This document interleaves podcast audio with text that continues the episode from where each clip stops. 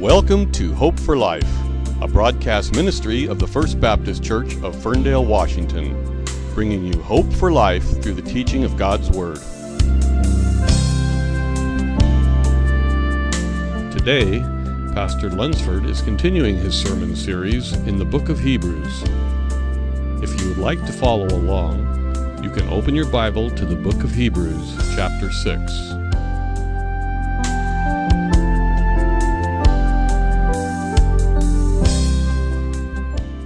Please open your Bibles to Hebrews 6.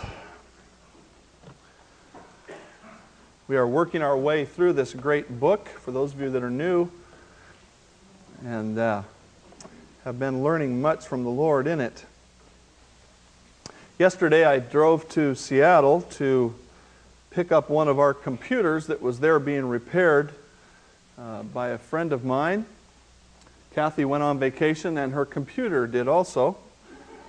So uh, it's back renewed and ready to work with an extra large hard drive so you can put all kinds of things in there. And I did really good. I only stopped, I think, three times on the way down and one time on the way back. I enjoy traveling very much. Uh, I just don't enjoy long drives without stopping. And I think from here to Seattle is a long drive. I'm kind of a wimp when it comes to driving.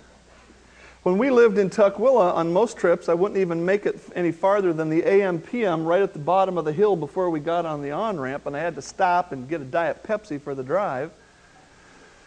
And it got so bad when our kids were teenagers that they would say, Let's not stop, let's just get there.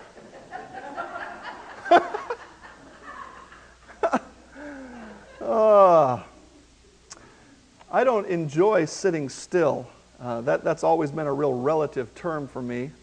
When I consider myself to be sitting still, I'm really not. And what I think the book of Hebrews is going to teach us today is that while it's okay for the Christian to take stops on their road trip, it's not okay for the Christian to take stops on their Christian trip. And even more importantly, what this passage is going to teach us is how to keep going day by day without stopping in our Christian life. Follow me in Hebrews 6, verse 13. For when God made a promise to Abraham, because he could swear by no one greater, he swore by himself, saying, Surely, blessing I will bless you, and multiply, and I will multiply you. And so, after Abraham had patiently endured, he obtained the promise. For men indeed swear by the greater, and an oath for confirmation is for them an end of all dispute. Thus, God, determining to show more abundantly to the heirs of promise the immutability of his counsel, confirmed it by an oath.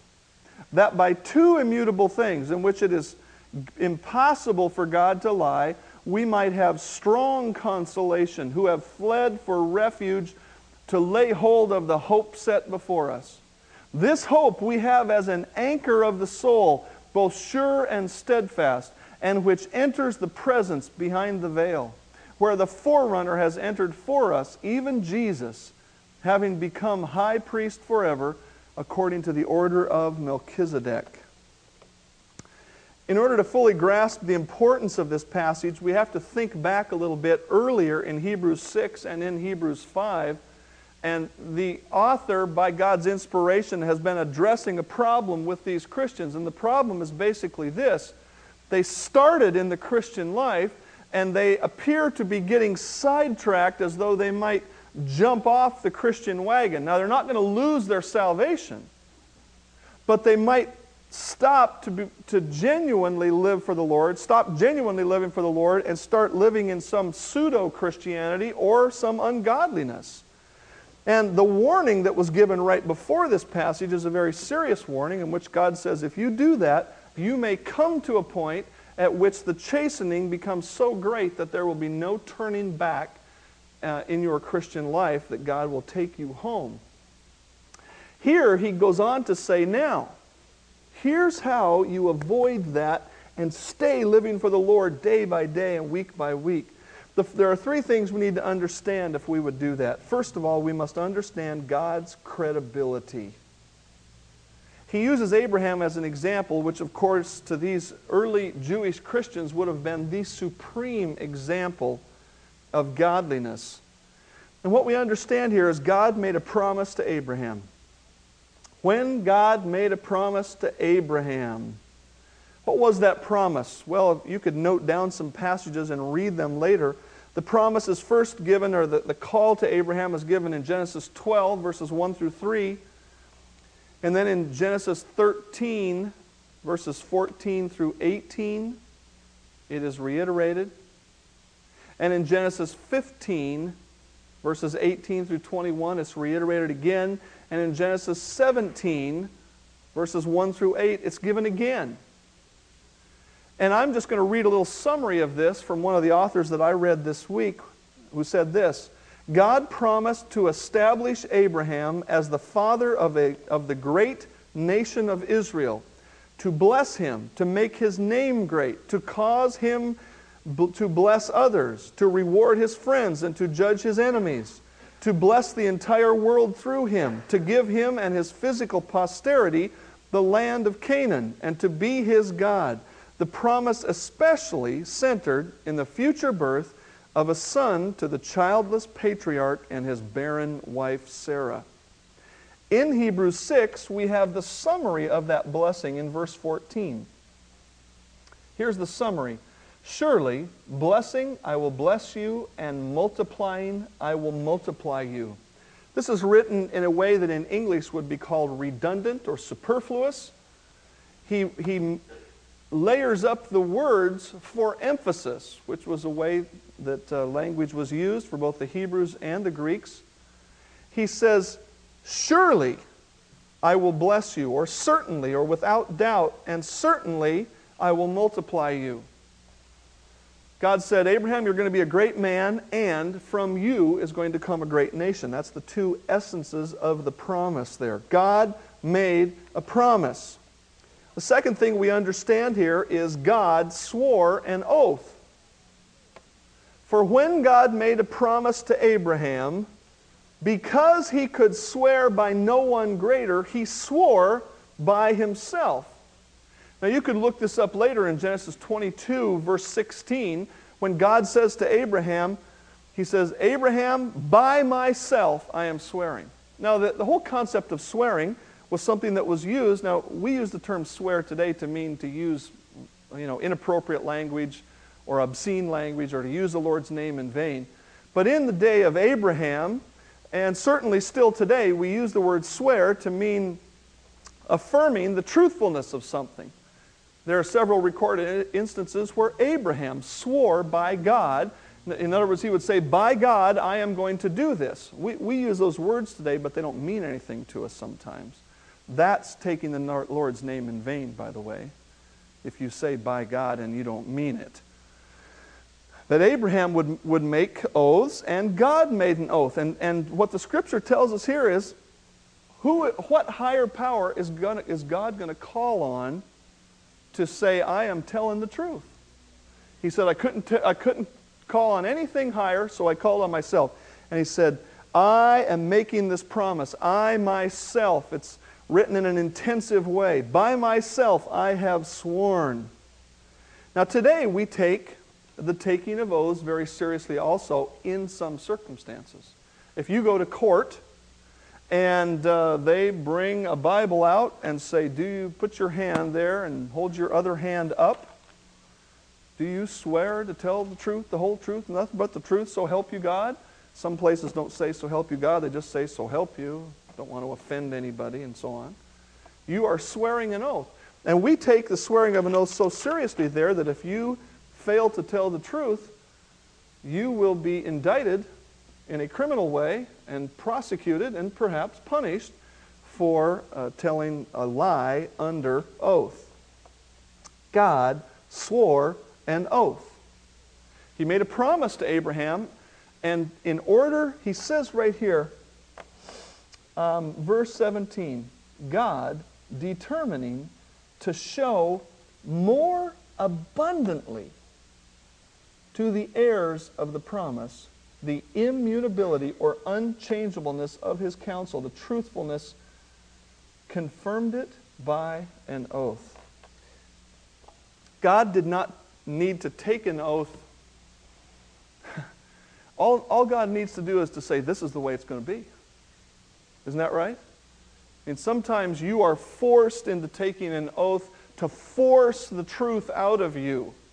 You know, little kids will do this, you know, some little concoction they come up with. You know, do you swear? You know, yeah, and trying to force the truth out of a person. God didn't need that. God had already told Abraham, Abraham, this is going to happen. You are going to be a great man, and from you is going to come a great nation. But in order to show more abundantly to the heirs of promise, who are the heirs of promise? You and me. God said, I want everybody who, who is the recipient of this promise to know that I made a commitment and I kept it. Verse 17 says, determining to show more abundantly the immutability of his counsel, he confirmed it. That word could be translated guaranteed. God swore an oath and God didn't lie. He vouched for himself. In our system of truth telling, vouching for yourself has no value because we know, you know, who, you might lie, whatever. But God doesn't lie. And so when God made a promise and God swore an oath, it was the ultimate commitment to Abraham that these things were going to happen. Now, I'd like you to think a little bit about what God has promised to us because God has made us some promises. And, and I would just think very simply of, of four of those promises he's made. The first one is he's promised you a home in heaven. And you have to ask yourself, how do I know that's true? In part, you know it's true because of the promise to Abraham and the fulfillment of the promise to Abraham. God has promised us a home in heaven. John 14, I'm going to prepare a place, and I will come back and take you there. He's promised us a new life. 1 Corinthians 10 17. If any man be in Christ, he is a new creation.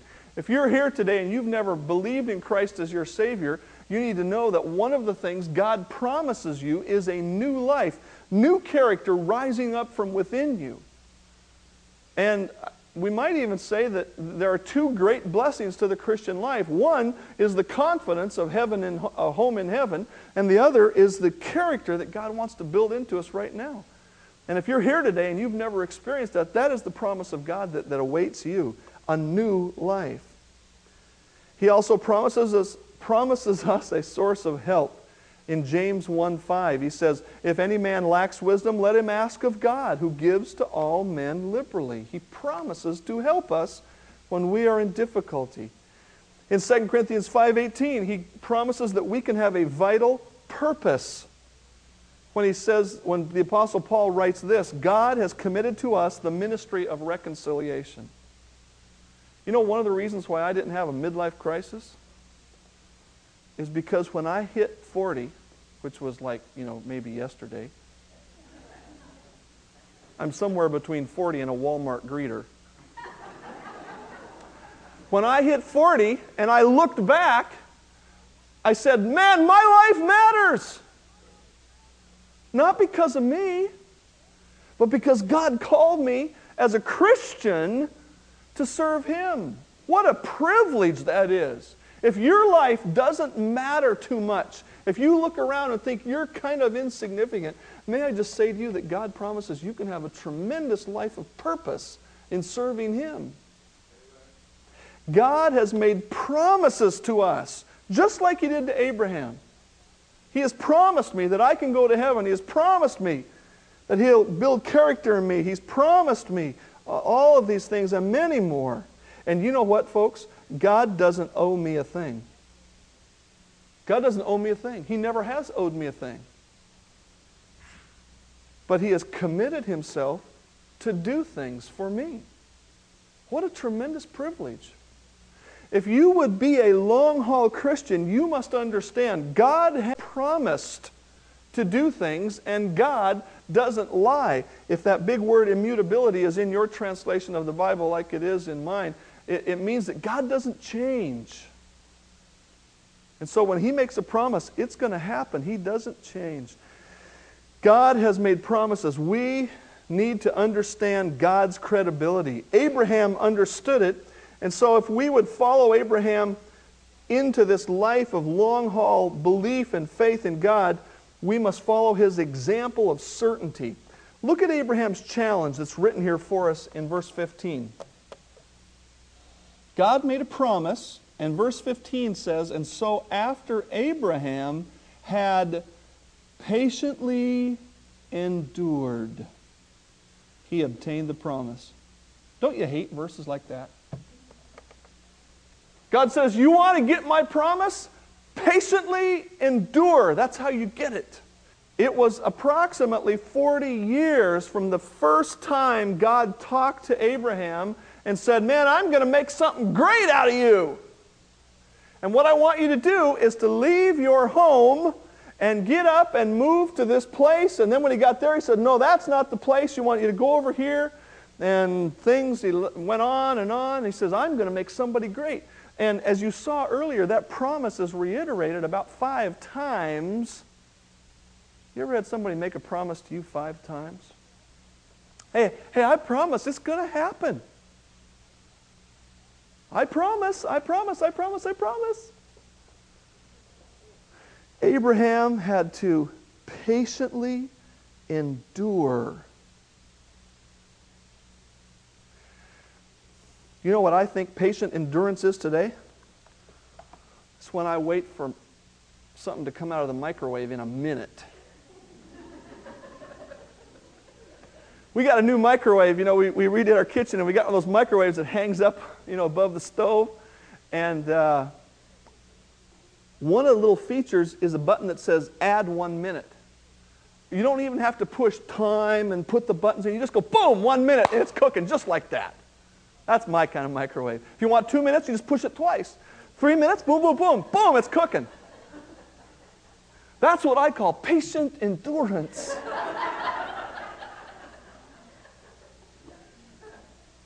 Yeah, you laugh because you know. Abraham had to wait 40 years for God to come through. God's never made you wait 40 years for anything. I'm venturing a guess, and I'm guessing I'm right. Now, some of you had to wait a while. Just because God doesn't deliver in our time doesn't mean He's not going to deliver. Abraham patiently endured, and he obtained the promise. One of the authors that I read said this Abraham had the long outlook of faith. Uh, our society is probably worse this way than many around the world today because we're in such a hurry for everything. We need the long outlook of faith. Abraham had to endure the timing of God's fulfillment. Secondly, Abraham had to endure some issues of obedience. Abraham lived in the area that we would call Iraq today. And God said, Leave your home and go to a place that I will show you, and I will make of you a great and mighty nation. Now, did you catch that? God didn't tell him where he was going. If you heard a voice from the sky, he said, Hey, Dave, go somewhere and I'm going to bless you. Oh, yeah, I'll pack right up tomorrow, you know. But that's what he did. God said, You go and I'm going to bless you. So he packed up and he went to a place called Haran. And he got there, and God said, No, this isn't the place. Keep moving. And he got to a place called Canaan. And He said, This is the place I'm going to give you. Did he give it to him then? No. Abraham only, the only piece of land he ever owned in Canaan was a burial plot. That was it. He had to get up and leave his family and follow God in obedience to get to the place where God was going to bless him. And then he had this tremendous issue of obedience in sacrificing his son. He finally had a son.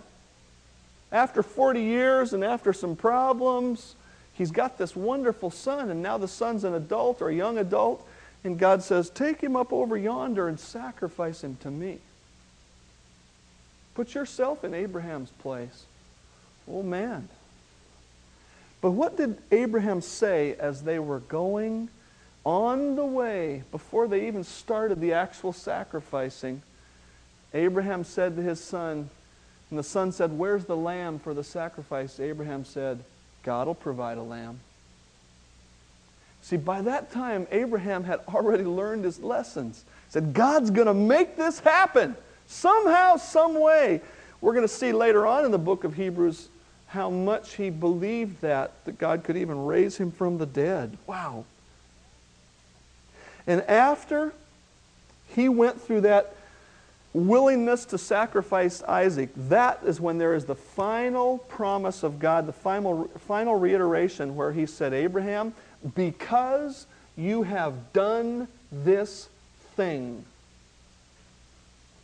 that thing of being willing to sacrifice Isaac. You want to be an enduring Christian? You're going to have to obey some things that are hard. God's going to ask you to do some things that are tough. He's, you're going to learn things from God's Word. If you stay here long enough, you're going, to, you're going to learn some things that are tough because God has some hard things to say, but He always brings blessing through it. And Abraham had a tremendous challenge of obedience, but he obeyed. One of the great lessons of Abraham's obedience is this God only leads us one step at a time.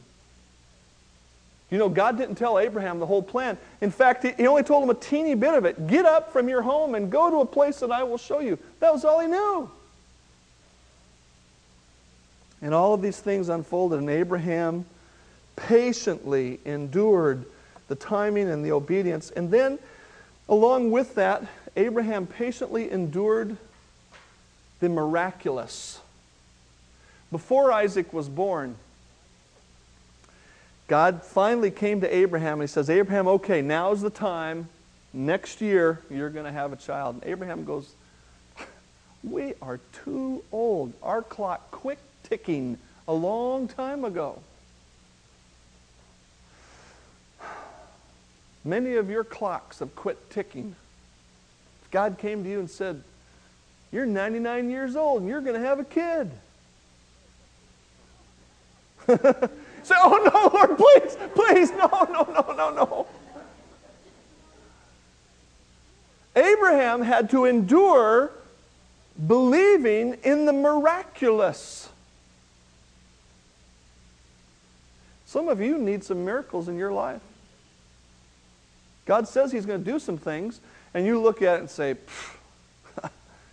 fat chance. You know what? If you're going to be a long haul Christian, if you're going to stay on track for the Lord, you have to say, you know what? That little miracle is nothing to God.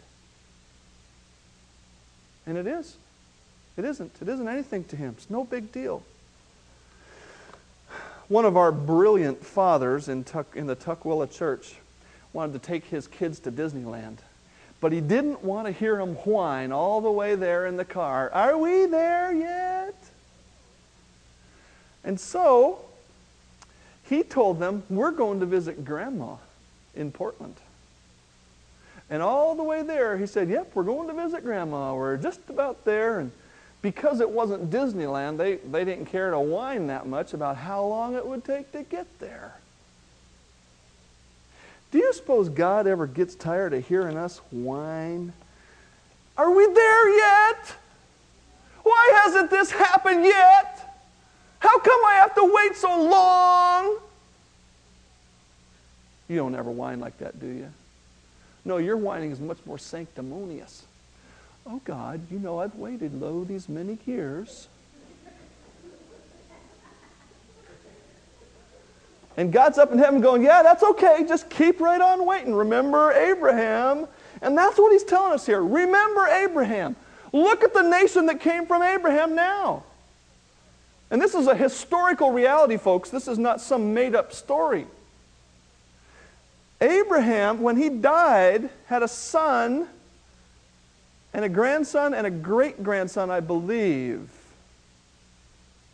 And that was it.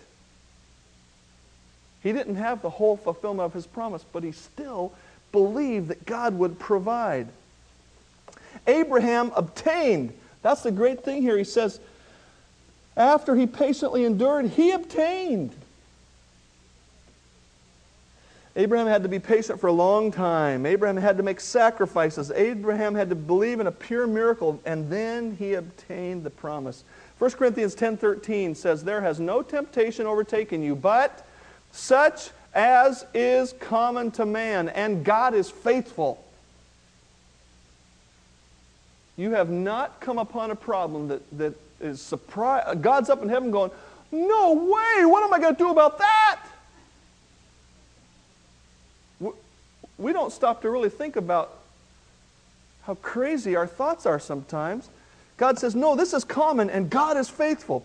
1 Peter 4:19 is a wonderful verse that says, "Let those who suffer according to the will of God commit their souls to him in doing good as to a faithful creator."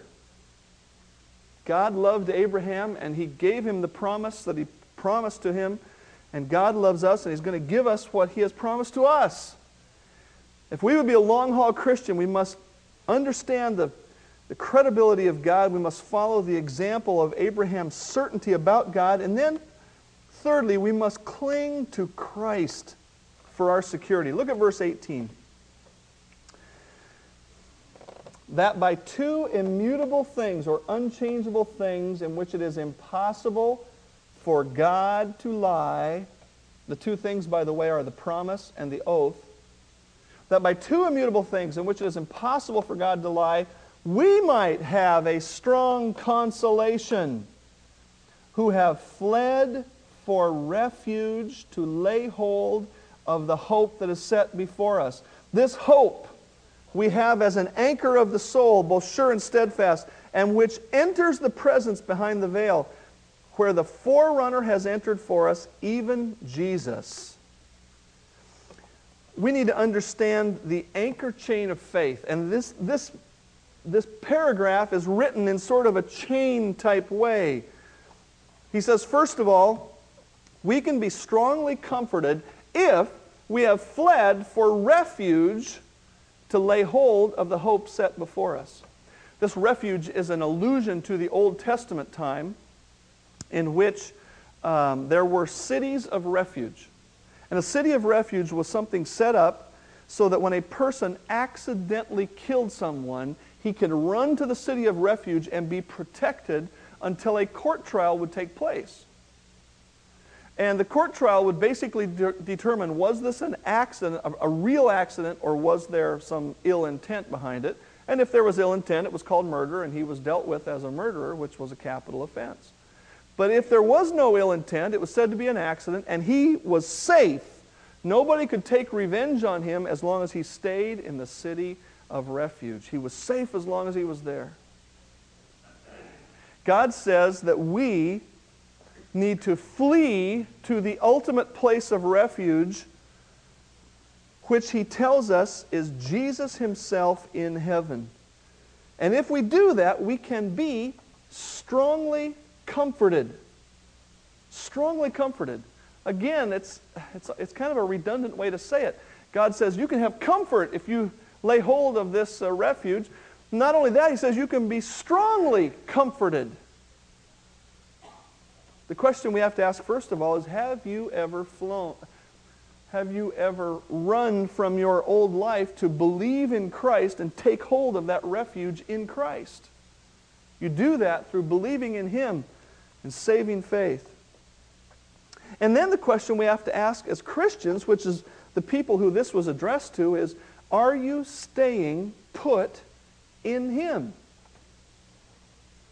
See, these Christians were in danger, if you will, of stepping off the path of Christianity and living in some other path. He says, You want to have strong comfort? Flee for refuge to Christ. Stay with Him. The second link in this chain says this that the hope we have from fleeing to Christ is an anchor of the soul, sure and steadfast these two words, sure and steadfast, seem to indicate that the anchor is safe. It will not crumble in and of itself because it has no strength. It's not a lousy piece of metal that'll just fall apart, if it will, if you will. Neither can it be attacked from the outside. We have this hope as an anchor of the soul. The third link in the chain is this the anchor has entered the Holy of Holies. You know what that means? You are anchored upward. The anchor's in heaven, the Holy of Holies. He doesn't use the term Holy of Holies here, but he says behind the veil. And that is a reference to the Holy of Holies, the, the actual, where God made his presence known in the Old Testament tabernacle and temple, was behind a veil where the priest would go once a year to sprinkle the blood of the Day of Atonement sacrifice. And he tells us here, verse 20, Jesus is this anchor. He is the forerunner. He has entered behind the veil in heaven for us into the real Holy of Holies. And you put this all together, you understand that Jesus is our anchor. He's in heaven. We're attached to Him if we've put our faith in Christ in Him. And He says, This is an anchor of the soul. Wow. The figure employed here in this idea of anchoring, I believe, has a reference to a common practice back in the day in which this, this book was written and if a ship came into a harbor and there was like a, a sandbar or that type of thing, and the, the tide was low, then the ship couldn't get into the harbor. And a boat would come out and take their anchor and take the anchor over and put it over into the harbor itself. And when the tide rose, the ship could come into that harbor because it was anchored in the harbor. What a tremendous picture of us. We're anchored in heaven. And there's some, some sandbars we got to get over between here and there. But as the tide rises, if we're hanging on to the anchor, all that should happen is we get closer to the Lord. Have you ever heard this saying? When you come to the end of your rope, tie a knot and hang on. Maybe you've seen a, there's a poster, I have a picture in my mind of a, of a cat hanging on to the end of a, a, a knotted rope. And it says that when you come to the end of your rope, tie a knot and hang on. You know what the truth is? What matters is not how hard you're hanging on alone, but what matters is where is your rope tied? Where is the top of that rope that you're clinging on so tightly? There are some interesting anchors that people hang on to today. And you may snicker about some of them, but there are people who believe that these are anchors of the soul. One of them is government. There are many people in our country today that believe that the reason some people's lives are messed up is because the government hasn't done enough for them. They believe that the government can create a society in which people become civil and productive universally so. And if you're like me, you think, man, have you read history at all? You know? Some people believe, that, some people have anchored themselves, maybe unknowingly, to their employer. You know, uh, uh, one of the important things about getting a job these days is the uh, side benefits, one of the biggest of which is medical insurance. And uh, we have all these benefits, and we think, man, I can't live without this. I've got to have this. And I wonder if sometimes we've unknowingly anchored our soul to the employer. And when the employer downsizes or lets people go or has a bad economic report, because our soul is anchored to the employer, we're, we're shaken. Many people anchor their soul to their husband or wife. On the surface, that looks like a really wonderful thing. And certainly, your soul, humanly speaking, ought to be anchored to your husband or wife. Some people anchor their soul to a boyfriend or girlfriend. And those of us who are older and married look at the young and say, oh, how silly they've anchored their soul to a boyfriend or a girlfriend. When it's really no more silly than us anchoring to our husband or wife. We understand the transitory nature of boyfriends and girlfriends, and we somehow think husbands and wives are forever. Now, who's the silly one? Some people anchor their life to a certain skill that they have, or an ability they have, or a child. Friends, what this scripture is telling us today is we need to toss our anchor into heaven if it's not there yet. Because God will never let us go. And once we know that we're anchored to Christ with God, we need to hang on to that anchor chain for dear life. That's the way we can become long haul Christians. Thank you for listening to Hope for Life, the broadcast teaching ministry of the First Baptist Church of Ferndale, Washington. You can learn more about our ministry on the internet at www.ferndalebaptist.com or you can contact us by mail at First Baptist Church, P.O. Box 69, Ferndale, Washington 98248. Telephone 360 384 3111. We invite you to join us for worship Sunday mornings at 10:45 a.m. Our prayer is that God's word will give you hope for life.